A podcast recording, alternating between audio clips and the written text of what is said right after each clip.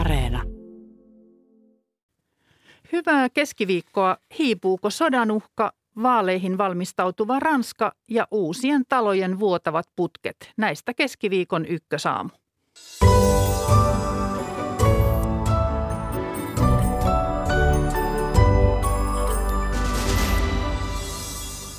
Venäjä ei ole hyökännyt Ukrainaan ainakaan vielä. Antaako Venäjä periksi ja millä ehdoilla? Tästä arvioita ja tuoreet kuulumiset Ukrainasta.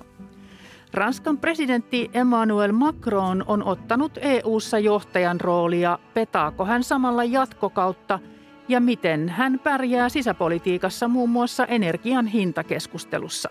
Tästä puolen maissa. Yle Uutiset kertoi eilen, että uudehkoissakin taloyhtiöissä kupariputket vuotaa ja on jo remontin tarvetta. Miksi ja mitä on tehtävissä siitä ennen yhdeksää? Toimittajana Marja Ala-Kokko, tervetuloa Ykkösaamun seuraan.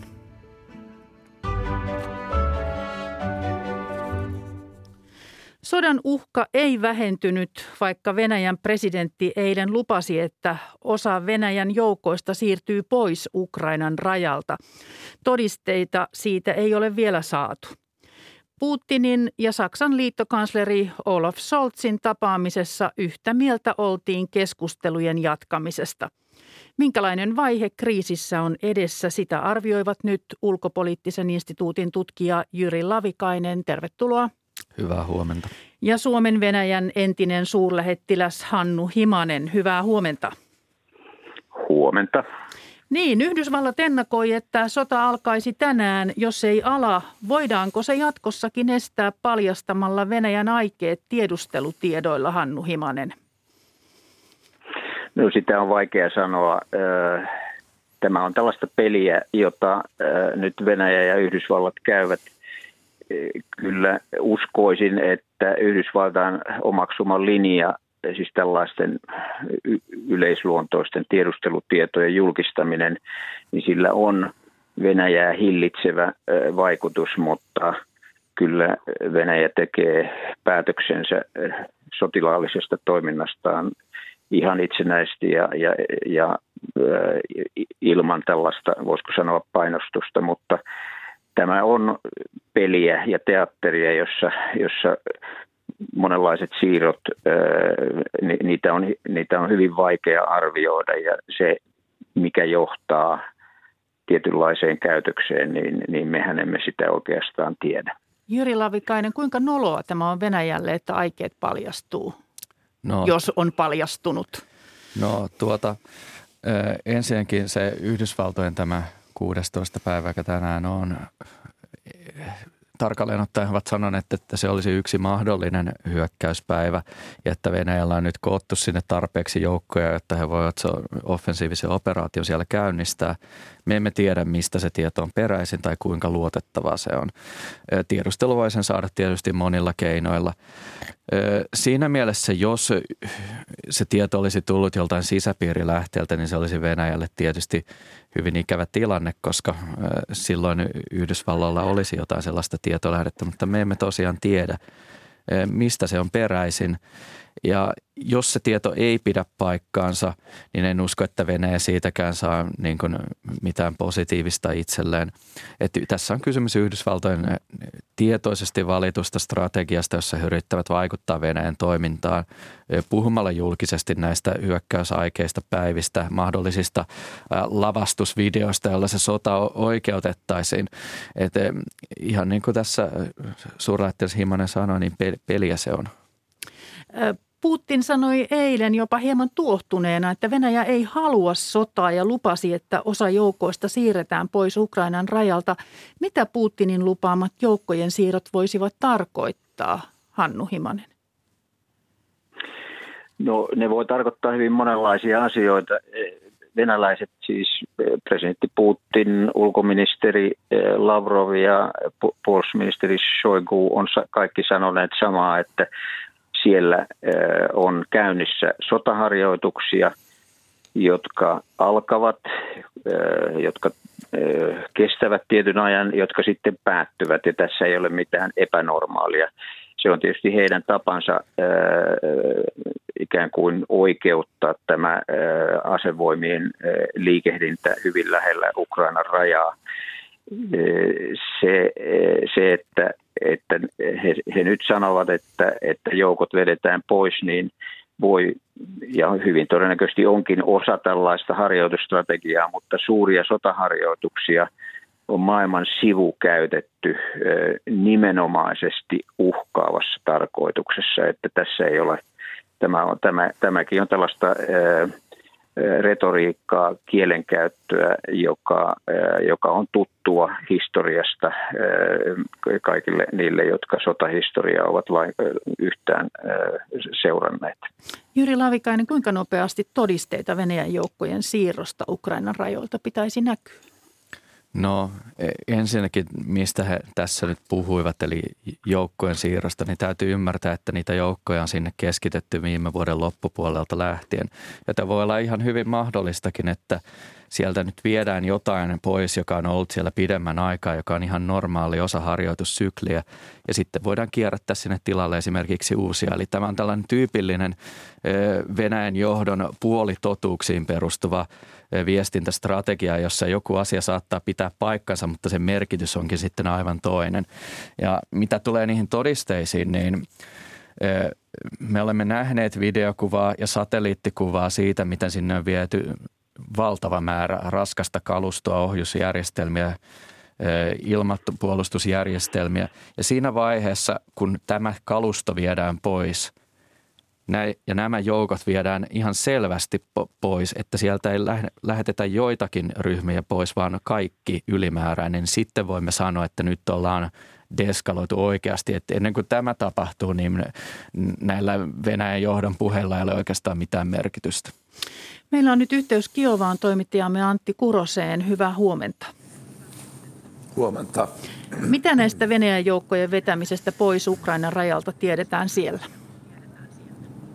No täällä Ukrainassa on semmoinen vanha periaateperinne, että Kremlin puheisiin ei pidä luottaa, pitää katsoa mitä ihan aivan oikeasti tapahtuu. Ja niin kuin tässä edellä sanottiin, niin vielä ei ole mitään merkkejä siitä, että Venäjä olisi vetämässä pois joukkojaan. Päinvastoin on tullut myös videoita, kuinka niitä tuodaan lisää.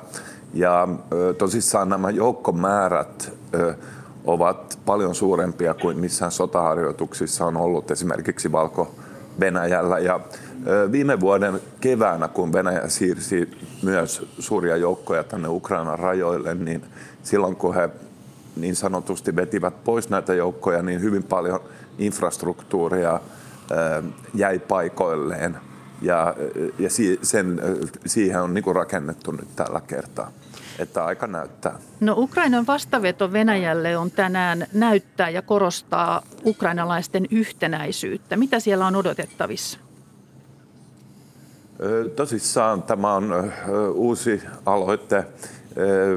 Tänään liputetaan, varmasti ihmisiä tulee ulos osoittamaan Ukrainan yhtenäisyyttä ja täällä Ukrainassa halutaan etenkin näyttää sitä, että täällä vastustetaan tätä Venäjän sotilaallista uhittelua, mutta myös, että täällä ei pelätä Venäjän tätä uhittelua. Ja tässä on esimerkiksi myös kansainvälinen yhteys, että suurlähettiläät asettavat kukkia tuonne muistomerkille, missä on kuvia kaatuneista ukrainalaissotilaista, jotka ovat kaatuneet siellä Itä-Ukrainassa. Ja siellä on myös Suomen suurlähettiläs paikallaan.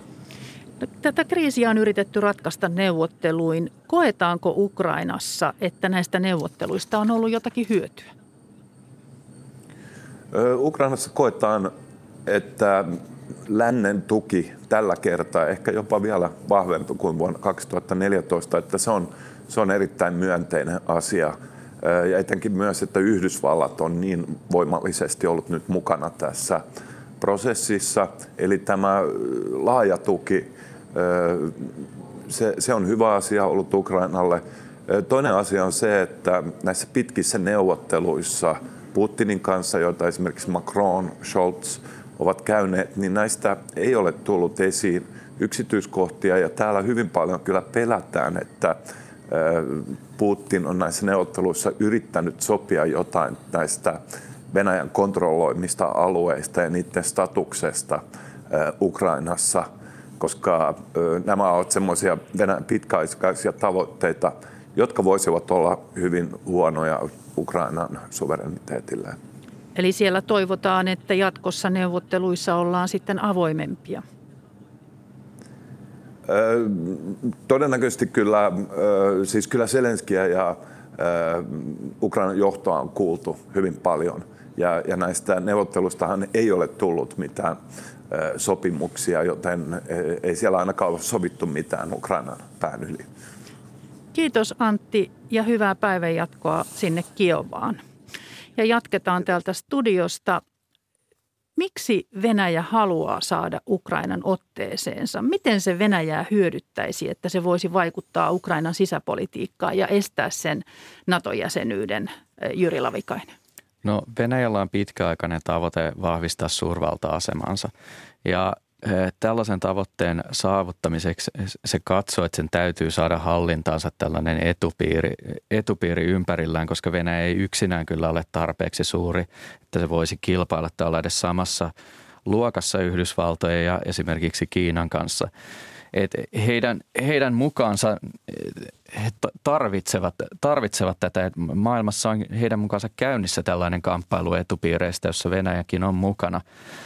Toinen seikka on se, että Venäjällä on ihan oikeita turvallisuushuolia siinä mielessä, että se katso pitää NATOa sotilaallisena vastustajana ja sen vuoksi se vastustaa Ukrainan NATO-jäsenyyttä, vaikka se ei ole tällä hetkellä realistinen, realistinen vaihtoehto Ukrainalle ja pyrkii sen sen vuoksi estämään. Et siellä on molempia. Tosin katsoisin, että tämä etupiiriajattelu on näistä kuitenkin se kaikista vahvin ajuri. Hannu Himanen, mitä jatkat tähän? No, olen samaa mieltä Jyri Lavikaisen kanssa, että Venäjä pyrkii vahvistamaan etupiiriä, sellaista vyöhykettä, joka jotenkin olisi Naton ja Venäjän välissä. Ja tässä se, tässä se toimii hyvin perinteisellä tavalla, tavalla joka on me, meille hyvin tuttu kylmän sodan ajalta, jolloin oli Varsovan liitto. Varsovan liiton maat olivat tosiasiassa tällainen puskurivyöhyke Naton ja Neuvostoliiton välissä, ja, ja samanlaista ajattelua edustaa presidentti Putin ja, ja hänen, hänen hallintonsa. Se on varmasti päällimmäinen motiivi tässä. Ja Venäjä siitä huolimatta, että on yksiselitteinen tosiasia, että NATO ei uhkaa ketään. Se on puolustusliitto. Kaikki sen toiminta tähtää jäsenmaidensa kollektiiviseen puolustamiseen. Se ei ole hyökkäysliitto, se ei, se ei toimi sillä lailla lainkaan. Niin tällainen puhe menee, menee niin kuin vesihanhen selästä Moskovassa. Siellä ollaan sitä mieltä, että NATO ja sen tärkein jäsenmaa eli Yhdysvallat uhkaa Venäjää, joka, joka on se, miksi näin ajatellaan, niin se on sitten pidempi tarina. Eilen Venäjän parlamentti Duuma vetosi presidentti Putiniin, että hän tunnustaisi itsenäisyyden Itä-Ukrainan separatistialueille Donetskille ja Luhanskille, ja on ennakoitu, että ne voisivat sen jälkeen pyytää Venäjältä apua. Mihin Venäjä tällä tähtää, Jyri Lavikainen? No, sanoisin, että tämä, tämä on osa sitä samaa peliä, jota Venäjä pelaa nyt tälläkin hetkellä. Että Venäjä on nyt antanut julkisuuteen tällaisia deeskalaation viittaavia lausuntoja, joiden taustalla on se, että Venäjä vaatii, että tämän Ukrainan sodan Minskin tulitaukosopimukset pantaisiin toimeen siten, kun Venäjä ne haluaa ehdottomasti ja täysimääräisesti. Ja näiden sopimusten toteutumisen seurauksena Ukraina ajautuisi käytännössä Venäjän vaikutuspiiriin siten, että Venäjä voisi käyttää näitä alueita hallitsemaan Ukrainan ulkopolitiikkaa ja osin myös sisäpolitiikkaa. Että tämä on mun nähdäkseni Venäjän ensimmäinen tavoite. Mutta nyt kun Putinin pöydällä on tämä laki, tämä aloite näiden tasaval- niin sanottujen tasavaltojen itsenäisyyden tunnustamisesta, hänellä on myös toinen vaihtoehto. Jos hän ei saavuta näitä tulitaukosopimukseen liittyviä tavoitteita, niin on mahdollista siirtyä toiselle raiteelle, eli tunnustaa näiden alueiden itsenäisyys ja siirtää sinne Venäjän vakinaiset asevoimat avoimesti. Hannu Himanen, haluatko jatkaa tähän? No sen verran jatkaisin, että ju- juuri näin, siis tämä on osa tätä peliä. En usko, että, että Kremlissä ollaan tunnustamassa näitä tasavaltoja, niin sanottuja tasavaltoja mitenkään nopeassa aikataulussa, mutta se luo tämmöisen uuden ikään kuin uhan äh, Ukrainaa kohtaan, kun, kun tällainen mahdollisuus on, on olemassa. Ja Putinhan eilen sanoi, että, että kansa tätä vaatii ja sen takia kansanedustuslaitos Duuma äh, hyväksyi tämmöisen päätöslauselman. Mutta ei kai nimittäin länsi tähän jos, voisi hyväksy, tätä voisi hyväksyä? Siis sillähän ei ole mitään merkitystä, mitä lännessä ajatellaan. Nämähän ovat täysin keinotekoisia alueita ja, ja se, että niitä Venäjällä nimitetään kansantasavalloiksi, niin se on, se on kaikki tällaista bluffia ja teatteria. Mutta, mutta se, se miksi, miksi Venäjän kannalta ei ole otollista niitä nyt tunnustaa, on se, että se merkitsisi samalla Minskin sopimuksen tai sopimusten loppua ja, ja toistaiseksi uskoisin, että Venäjän ensisijainen polku on yrittää painostaa Ukraina ja länsi hyväksymään Minskin sopimukset juuri siinä muodossa, kun, kun Venäjä niiden toteuttamista vaatii. Naton puolustusministerit ovat tänään koolla Brysselissä. Suomen ja Ruotsin puolustusministerit ovat mukana keskusteluissa huomenna. Kuinka keskeinen rooli Natolla on Ukrainan kriisin ratkaisussa nyt jatkossa, kun tässä keskusteluja jatketaan? Mitä mieltä olet, Hannu Himanen? No, NATO sinänsä järjestönä ei varmastikaan, se ei ole eikä siitä varmastikaan tule mitenkään tällainen neuvotteluosapuoli, mutta sen sijaan tietysti se, sitä kautta, että Yhdysvallat on NATOn suurin jäsenmaa, niin tämä NATO on pöydällä, siis varsinaisia neuvotteluja ei käydä, vaan keskustellaan yleisesti reunaehdoista. Ja tietysti kysymys, tämmöinen periaatekysymys siitä, onko Ukrainalla ja tietysti myös muilla eurooppalaisilla liittokuntaan kuulumattomilla mailla oikeus hakeutua Naton jäseniksi, niin se on iso periaatteellinen kysymys, joka liittyy maiden tunnustettuun suvereeniin oikeuteen järjestää oma puolustuksensa juuri sillä tavoin, kun ne itse katsovat parhaaksi. No NATO on jo Venäjän rajoilla. Miksi Venäjä nyt Ukrainan tai Suomen ja Ruotsin kohdalla suhtautuu jäsenyyteen kriittisesti, Jyri Lavikainen? Niin, no, pitää ehkä tavallaan ymmärtää se Venäjänä jossain määrin paranoidi suhtautuminen tähän liittokuntaan ja siihen, että huolimatta siitä, että Venäjällä on valtava ydinasearsenaali. He jostain syystä aidosti ovat huolissaan siitä, että NATO voisi joskus käynnistää sotilasoperaatio heitä vastaan. Ja siinä on tavallaan re- he reagoivat niin etupainotteisesti siihen, että eivät he varsinaisesti pelkää, että esimerkiksi Baltiasta nyt voidaan jo, jo, jotain järjestää heitä vastaan.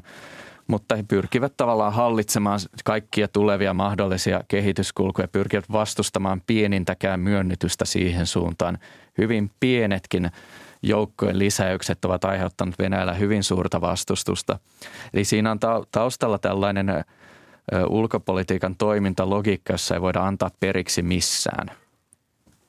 No Itämerelläkin on nyt jo nähty miinalaivoja ja meilläkin NATO-keskustelu on vilkastunut. Jos tilanne nyt vielä kärjistyy, eikä näissä neuvotteluissa, mitä nyt aiotaan jatkaa, niin, niin päästä mihinkään sopimukseen, niin näettekö te heijastusvaikutuksia Suomeen? Hannu Himanen. Kyllä, kyllä tilanne heijastuu Suomeen, nimittäin jos sanotaan, se, se näkyy hyvin selvästi vuonna kaksituhattaneljätoista, kun Venäjä otti laittomasti haltuunsa Krimin niemimaan ja käynnisti tämän Donbassin sodan, niin välittömästi Baltian maat ja Puola ensimmäisenä kokivat erittäin suurta uhkaa itseään kohtaan, koska Venäjä oli osoittanut, että se tarvittaessa ja halutessaan tunkeutuu itsenäisten eurooppalaisten valtioiden alueelle. Ja tämä, tämä logiikka tarkoittaa sitä, että se mitä tapahtuu Ukrainassa heijastuu aika lailla välittömästi ja nopeasti Itämeren alueen turvallisuuspoliittiseen tilanteeseen.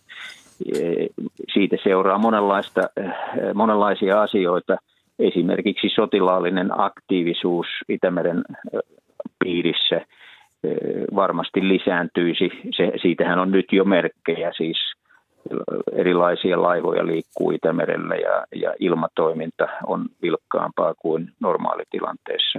Että totta kai tämä kaikki heijastuu Suomen turvallisuuteen. Jyri Lavikainen, ihan lopuksi, niin puolustusministeri Antti Kaikkonen näki Ylen aamun haastattelussa heikkoja valopilkkuja, vaikka jännittynyt tilanne jatkuu, niin näetkö sinä? No, minun täytyy sanoa, että oma tarkastelu vinkkelini on hieman erilainen siinä mielessä, että politiikkahan on mahdollisuuksien taidetta ja siinä mielessä tämä diplomatiaraide kannattaa pitää auki, koska Venäjää ei kannata ajaa sellaiseen tilanteeseen, jossa se kuvittelee, että voimankäyttö on ainoa mahdollinen vaihtoehto. Siinä mielessä jotain valopilkkuja ehkä on, mutta toisaalta en usko, että Venäjä haluaa perääntyä ydinvaatimuksista, joten tämä tilanne säilyy tällaisena todennäköisesti jossakin muodossa hyvin pitkään. Ulkopoliittisen instituutin tutkija Jyri Lavikainen ja Suomen Venäjän entinen suurlähettiläs Hannu Himanen, kiitoksia näistä kommenteista ja mukavaa päivänjatkoa teille. Kiitos. Kiitos sitä samaa.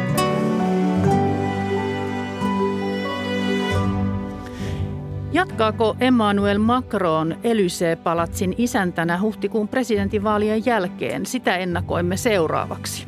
Ja ennen yhdeksää kysymme vielä, miksi putket vuotavat kaksituhattaluvun taloyhtiöissä. Ja nyt sitten Ranskan asioihin. Ranskalaiset äänestävät huhtikuun alussa presidentinvaalissa ja kesäkuussa parlamenttivaaleissa. Mikä ranskalaisia puhuttaa vaalikeväänä, jota varjostavat sodan uhka Euroopassa ja hyvässä muistissa oleva koronapandemian rajoituksineen? Tervetuloa Sorbonnen yliopiston vieraileva tutkija Laura Parkkinen. Kiitos. Ja huomenta myös Pariisiin toimittaja Annastiina Heikkilä. Hyvää huomenta. Aloitetaan Euroopan kiristyneellä tilanteella ja Ranskan roolilla siinä. Ranska on E U:n puheenjohtajamaa ja presidentti Emmanuel Macron kävi tapaamassa Vladimir Putinia Moskovassa jo viime viikolla. Laura Parkkinen, tuo vierailu ei tuonut läpimurtoa, mutta se muistutti Ranskan presidentin näkyvästä roolista Euroopassa. Kuinka paljon kriisijohtajan mielikuva vaikuttaa ranskalaisten mielissä? No äh, ainakin Macron pystyy käyttämään sitä todella paljon hyväkseen ja se tulee näkymään näissä vaaleissa sillä tavalla, että äh, Macron tuo keskusteluun Eurooppaa ja myöskin sitten nyt keskustellaan myöskin siitä sitten, että mikä on Ranskan rooli äh, tämmöisessä N S N S-historiallisessa asetelmassa, kun, äh, kun suurvaltasuhteet kylmenevät. Annastiina Heikkilä, Macron on halunnut palauttaa Ranskan suuruuden tavallaan tällä omallakin sukkuloinnillaan, niin onko hän onnistunut siinä ranskalaisten silmissä? Kyllähän on siinä vähintäänkin kohtuullisesti onnistunut, että Macron on, on tosiaan pyrkinyt nostamaan Ranskan profiilia Euroopassa, täyttämään Merkelin jälkeen tullutta ikään kuin valtatyhjöitä, ja Ranskahan on nyt E U:n ainoa myös suuri sotilaallinen mahti Britannian E U-eron jälkeen, ja toki on myös, on myös luontevaa ja odotettua, että Macron ottaa nyt vahvan roolin eurooppalaisena ulkopoliitikkona, näin kuin Ranska on E U:n puheenjohtajamaa, ja, ja hän on koko kautensa ajan, sanoisin, kuitenkin pyrkinyt elvyttämään keskusteluyhteyttä nimenomaan Putiniin ja Venäjään. Äh, heti kun Macron viisi vuotta aiemmin tuli, tuli valituksi äh, Ranskan presidentiksi, niin hän kutsui presidentti Putinin Versailles palatsiin, ja se oli selvä kädenojennus Venäjän suuntaan, äh, koska Ranska ja Venäjän suhteet olivat Macronin edeltäjän Hollandin kaudella olleet aika umpikujassa liittyen silloin Syyrian sotaan, vaalivaikutusepäilyihin, ja, ja nyt Macron on pyrkinyt tätä, tätä keskusteluyhteyttä pitämään yllä. Kuinka paljon maailmantilanne vaikuttaa, kun ranskalaiset pohtivat, kenet valita maan johtoon, Annastiina Heikkilä? Vaikuttaahan se. Toki sanoisin, että se ei ole se ykkös, ykköstekijä kuitenkaan ranskalaisille, vaan täällä Täällä puhutaan nyt ennen kaikkea ää, energialaskun kasvu, polttoaineiden hinnan nousu, ostovoiman ää, väheneminen siitäkin huolimatta, että Ranskassa taloudellisesti menee tällä hetkellä, tällä hetkellä varsin, varsin lujaa. Ää, julkinen terveydenhuolto, ää, se, sen ongelmat, ää, ongelmat yksityisissä vanhainkodeissa ovat olleet tapeteilla aivan viime aikoina, mutta totta kai se, että Macron nyt tämmöistä näyttävää presidentillistä roolia ottaa, niin se, se hyödyttää häntä, häntä vaalikampanjassaan, joka ei ole kyllä virallisesti vielä edes alkanut, koska Macronhan ei ole virallisesti ilmoittautunut edes ehdolle äh, nyt, nyt näissä presidentinvaaleissa. On kyllä odotettavaa, että hän näin, näin ihan tässä lähiviikkoina tekee. Niin, että se on aika itsestäänselvää. Mutta Laura Parkkinen, niin, niin, onko Ukrainan kriisi ollut syynä siihen, että Macron ei ole lähtenyt virallisesti vielä kampanjoimaan? No ei. Se ei ole ollut ainoa, ainoa, tällainen, ainoa tällainen tekijä. Eli siinähän, tässähän on, Macronhan on tällainen henkilö, että hän on parhaimmillaan tämmöisessä kriisitilanteista, tietynlaisena kriisijohtajana. Eli nythän on tavallaan tämä pitkittynyt koronatilanne on vaikuttanut, N S Macron on pystynyt viestimään, viestimään siinä, siinä ihan eri lailla. Ja nimenomaan kun hän esimerkiksi neuvottelee Putinin kanssa ja äh, Putinin kanssa ja sitten tämä äh, taustalla oleva, äh, oleva tämä äh, Ranskan E U-puheenjohtajuus, niin ne antaa tavallaan Macronille toisenlaisen mandaatin, että eli hän on tavallaan se Ranskan johtaja, se E U:n johtaja, eikä vielä se presidenttikandidaatti Macron. Eli, eli, tota, eli nämä, on, niin kuin nämä antaa tavallaan tiettyä etumatkaa Macronille, ja myös tämä hänen eurooppalaisuutensa niin on sitten tavallaan haaste näille, ää, näille muille kandidaateille. Eli, eli heidän pitää sitten miettiä, että millä asein lähdetään, lähdetään sitten ää, Macronia haastamaan. No, kriisijohtajuutta on tarvittu jo parin vuoden ajan jatkuneessa koronapandemiassa. Se on kiristänyt ihmisten mieliä Ranskassakin. Miten Macron on siinä onnistunut, Annastiina Heikkilä? Tämä on hyvä kysymys, ja siihen vastaaminen riippuu selvästi siitä, keneltä kysyy. Kun täällä olen ranskalaisten kanssa jutellut, niin, niin mielipiteet niin kuin kyllä vaihtelevat laidasta laitaan, että onhan täälläkin ollut niin kuin jossain määrin tempoilevaa koronakriisin hoito, niin kuin se on ollut toki, toki oikeastaan niin kuin kaikissa Euroopan maissa, koska tilanne on ollut jatkuvasti niin yllättävä. Mutta siinä mielessä hän on onnistunut hyvin, että kyllähän Ranska nyt on kriisistä äh, hyvin ja vauhdikkaasti noussut äh, muun muassa näiden rokotepassien avulla, äh, jotka auttoivat palvelualan yrityksiä niin kuin avaamaan avaamaan ovensa aika varhaisessa vaiheessa ja lisäsivät hyvin rokotekriittisten ranskalaisten intoa ottaa rokotus. Sehän on ollut tämän, tämän passin perimmäinen tarkoitus. Toisaalta ovat sitten myös aiheuttaneet laajoja mielenosoituksia. Viimeksi nyt viime viikonloppuna nähtiin tämä Kanadasta inspiraatiota saanut konvoimarssi, joka, joka saapui Pariisiin. Autot eivät kyllä, niitä ei päästetty tänne kaupungin keskustaan, mutta, mutta joka tapauksessa kertoo turhautumisesta myös näihin koronarajoituksiin, jotka, jotka Ranskassa ö, ovat, ovat olleet kovia.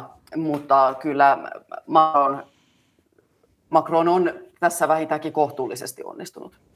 No, kuten sanoit, Annastiina Heikkilä, niin Ranskan taloudella menee lukujen valossa hyvin. Inflaatio syö siellä kuitenkin palkkojen ostovoimaa ja polttoaineiden hinnat kohoavat, kuten muuallakin. Kuinka paljon tämä tuntuu ranskalaisten elämässä ja kukkarossa siellä?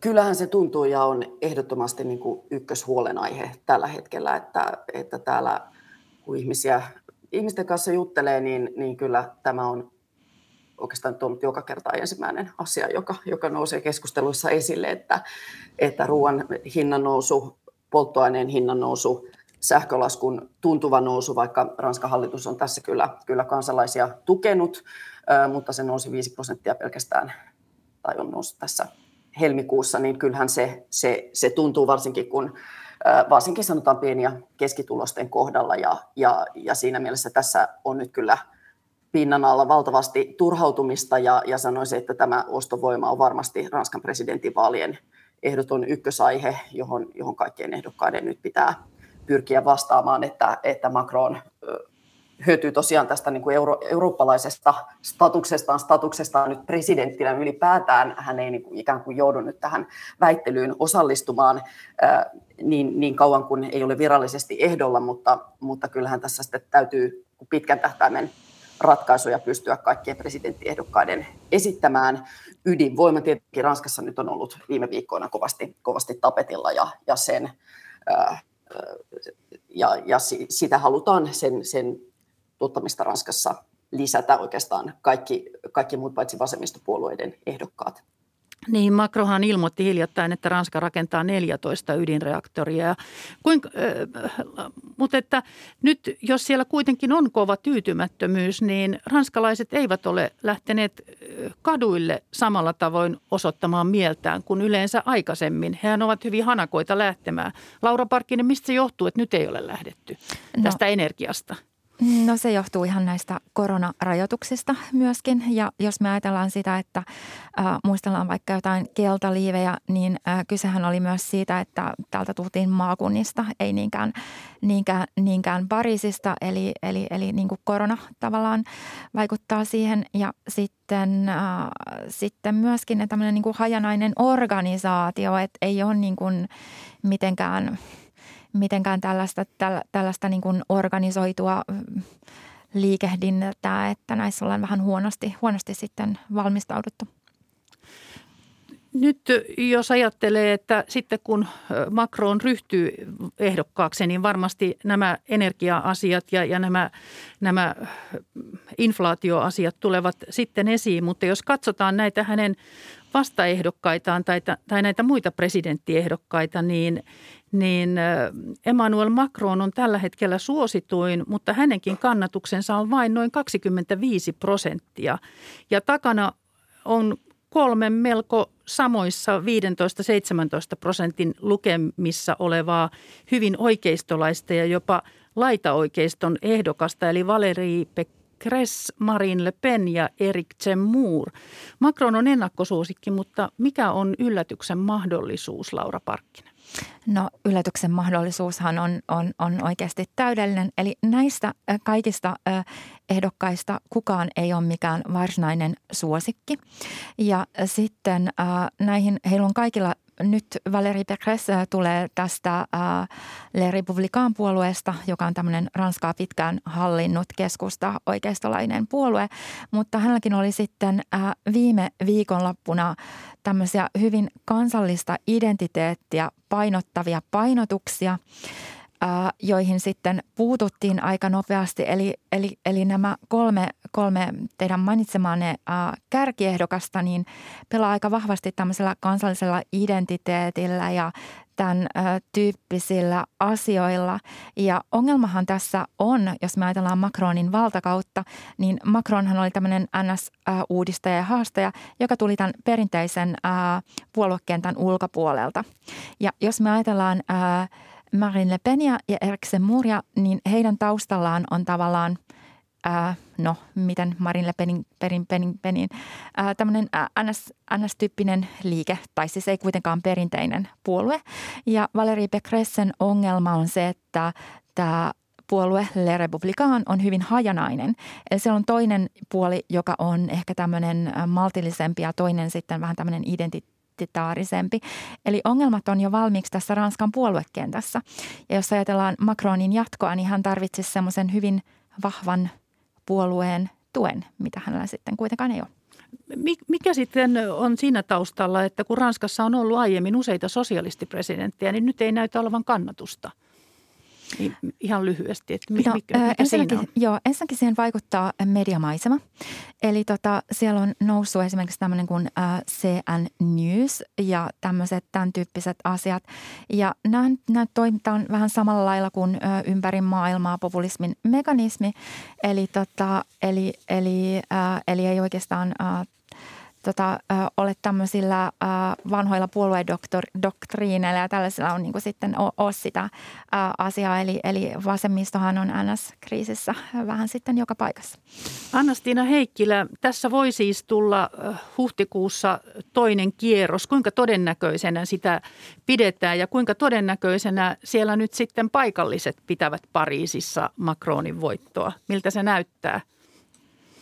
No kyllähän toinen kierros näyttää todennäköiseltä, jos ei kukaan saa ensimmäisellä kierroksella yli viisikymmentä prosenttia äänistä, niin, niin näin, näin käy. Ja nythän tosiaan Macron ylivoimaisesti kuitenkin johtaa mielipidetiedusteluja ja hän, hänkin, niin kuin sanoit, niin ainoastaan kaksikymmentäviisi prosentilla niin kuin aiotuista, aiotuista äänistä, että varmasti toiselle kierrokselle mennään. Ja, ja todennäköisesti nyt, jos gallupeja on katsominen, niin siellä on vastassa sitten keskusta oikeistolainen Macron ja sitten joku oikeiston tai äärioikeiston ehdokkaista. Ja se, se on aika niin kuin toisinto nyt sitten Ranskan vasemmiston äänestäjille viime vaaleissa, jossa vastaan oli Macron ja Le Pen. Ja, ja siinä sitten ihmiset, osa jätti äänestämättä, osa äänesti hampaat irvessä Emmanuel Macron. Ja nyt voi käydä niinkin, että äänestysaktiivisuus tippuu selvästi viime vaaleista, koska tämä asetelma ei tunnu ranskalaisten mielestä niin kiinnostavalta kuin, kuin joissain aikaisemmissa, aikaisemmissa vaaleissa on ollut. Ja kyllähän niin kuin kiinnostus Ranskan vaaleja kohtaan, vaikka totta kai se on, se on tällä hetkellä Ranskassa tosi suurta, koska, koska Ranskan presidentillä on niin merkittävät vaalioike- valtaoikeudet ja, ja täällä niin kuin suora, suora kansanvaali herättää toki laajaa, laajaa kiinnostusta, mutta sanoisin, että se on selvästi vähäisempää kuin viisi vuotta sitten, koska tämä asetelma tuntuu hieman kiveen hakatulta monesta. Ja koska Macron on onnistunut räjäyttämään ympäriltään ikään kuin tämän maltillisen vasemmiston, maltillisen oikeiston ja sitten se häntä vastaan koettu tyytymättömyys nyt sitten purkautuu protestina radikaalivasemmiston ehdokkaalle Jean-Luc Mélenchonille toisaalta. Muuten äänet tuolla vasemmalla hajautuvat niin voimakkaasti, että sieltä ei, ei, ei näytä kyllä kukaan itse asiassa toiselle kierrokselle omaavan mahdollisuuksia. Sitten Ki- niin. äärioikealla toisaalta on sitten valtava kannatus, joka ei, kertoo ennen kaikkea niin kuin protestista Macronille. Kiitos Pariisiin toimittaja Annastiina Heikkilä ja kiitos Sorbonnen yliopiston vieraileva tutkija Laura Parkkinen. Jännittävä kevät varmasti Ranskassa tulossa. Kiitos.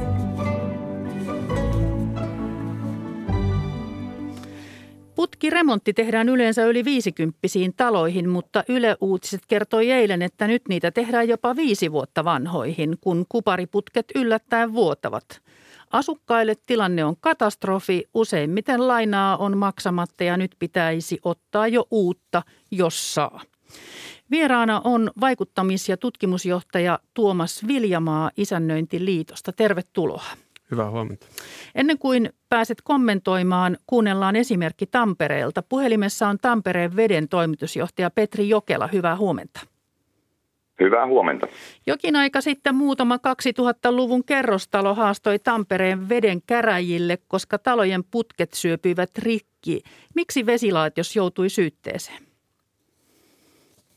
Tässä asiakkaat ajattelivat, että Tampereen veden vedessä olisi jotain vikaa ja sen takia sitten pyysivät Tampereen vettä sitä selvittämään ja ikään kuin sitten korvaamaan myös nämä aiheutuneet vahingot. Ja tätä hyvin laajasti selvitettiin ja, ja huomattiin se, että, että asia on hyvin monimutkainen ja myös selkeästi todettiin, että Tampereen veden, veden laadussa ei ole vikaa. Että kaikki vaatimukset ja suoritukset täytettiin, mutta muut tekijät saattavat olla tässä merkittäviä ja, ja ne lähtee siitä ihan, kun ruvetaan talojen putkijärjestelmiä suunnittelemaan ja mitenkä ne rakennetaan, miten ne otetaan käyttöön, miten niitä käytetään. Ja tässä, tässä on monta eri tekijää, jotka vaikuttavat näihin syöpymiin.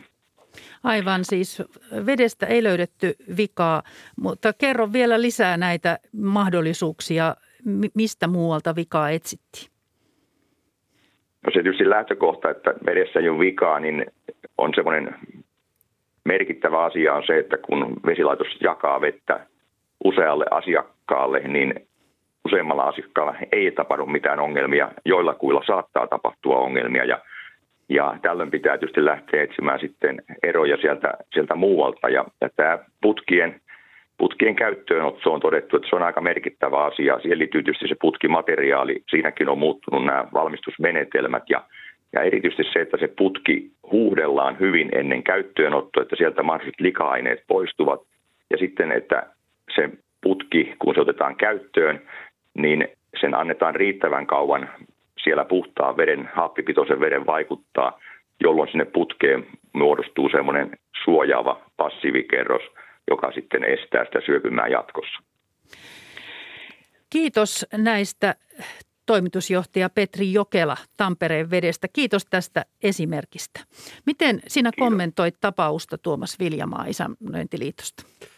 No kyllähän tuossa Petri Jokela kertoo oikeastaan ne olennaiset asiat, mitä tähän, tähän liittyy, että että ongelmahan on tietysti siinä, että, että miten tällaiseen sitten reagoidaan niin kuin, ja miten tällä ongelmalla voidaan tehdä, mutta, mutta tietysti voidaan olettaa sillä tavalla, että jos, jos ja kun vesi on turvallista ihmisille, se on asetusten mukaista, niin kyllä sen pitäisi putkienkin silloin kestää sitä ja, ja tämä on oikeastaan sellainen asia, mitä tässä, tässä mun mielestä on aika, aika haastava ongelma ja tietysti se, mikä meillä niin kuin tässäkin on nyt tullut selville, että, että me ei ihan tarkkaan niin kuin tiedetä, että, että mistä se johtuu, että tapahtuu tällaisia asioita.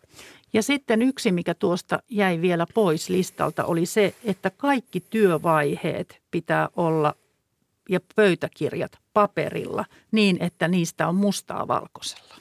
No se on ihan, ihan peruslähtökohta, että juuri näin, että, että aika useinhan sitä, sitä voisi epäillä, että, että tavallaan asennusvaiheessa tai siinä työvaiheessa on tapahtunut jotain virheitä, jos tapahtuu tällainen tilanne, että kun tässäkin kupariputket on ajateltu, että ne kestäisi sen viidestä kuuteenkymmeneen vuotta ja nyt sitten puhutaan viidestä ja kymmenestä vuodesta, niin se on kyllä aikamoinen pettymys sitten taloyhtiölle ja tietysti myöskin isännöinnille.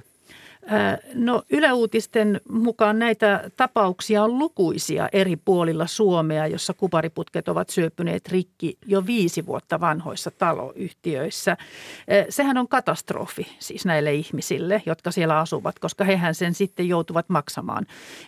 Mikä, mikä tuota on näiden rakentajien niin kuin vastuu? Kuinka pitkään se nykypäivänä kestää?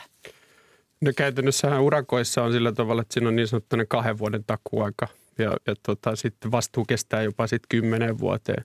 Mutta kun tässä on tietyllä tavalla sitten tietysti se ongelma, että, että missä vaiheessa se on havaittu se, se ongelma ja vaurio. Ja, ja kyllähän me nyt voisi sanoa, että, että, että ei, ei, ole niin kuin, ei, ei varmasti ole niin kuin järkeä, järkevää niin kuin normaalissa taloyhtiön kiinteistöhallinnassa se, että vuosittain esimerkiksi tutkittaisiin putkia, että, että ajatus on, että, että niitä tietysti kuntoarvioita kannattaa tehdä, mutta, mutta ei, ole, ei ole tullut mieleenkään varmaan aikaisemmin, että viidessä vuodessa näitä pitäisi tehdä. Yksi asia sitten tietysti on se, että, että, että miten, miten tällaiset niin kuin, äh, uudiskohteissa tehtävät, jos on esimerkiksi ollut putki, jos ajatellaan, että kaksituhattaluvun rakennettu vaikka talo viisi vuotta vanha, niin että miten, miten, pystytäänkö me jotenkin selvittämään? Tässä on ihan ilmeinen tarve sillä, että me tarvitaan lisää tutkimusta siitä, että minkälaista materiaalia se putket on ja, ja tästä tarvittaisiin kyllä niin kuin yhteistyötä ja rahoitusta. Ja me nyt ollaan Isännöintiliiton piirissä, ollaan päätetty, että tänä keväänä selvitetään tarkemmin tätä, tätä ongelman laajuutta ja mitä sillä voisi tehdä. Niin, kuinka paljon kuparia käytetään putkistoissa nyt tällä hetkellä? Kuinka yleinen se on? No se on edelleen, edelleen tota yleisin, yleisin. Meidän putkiremonttibarometrin mukaan, viime vuoden putkiremonttibarometrin mukaan, niin kolmekymmentäneljä prosentissa käyttövesiputkien uusimisesta tuotiin, tehtiin tota kupariputket.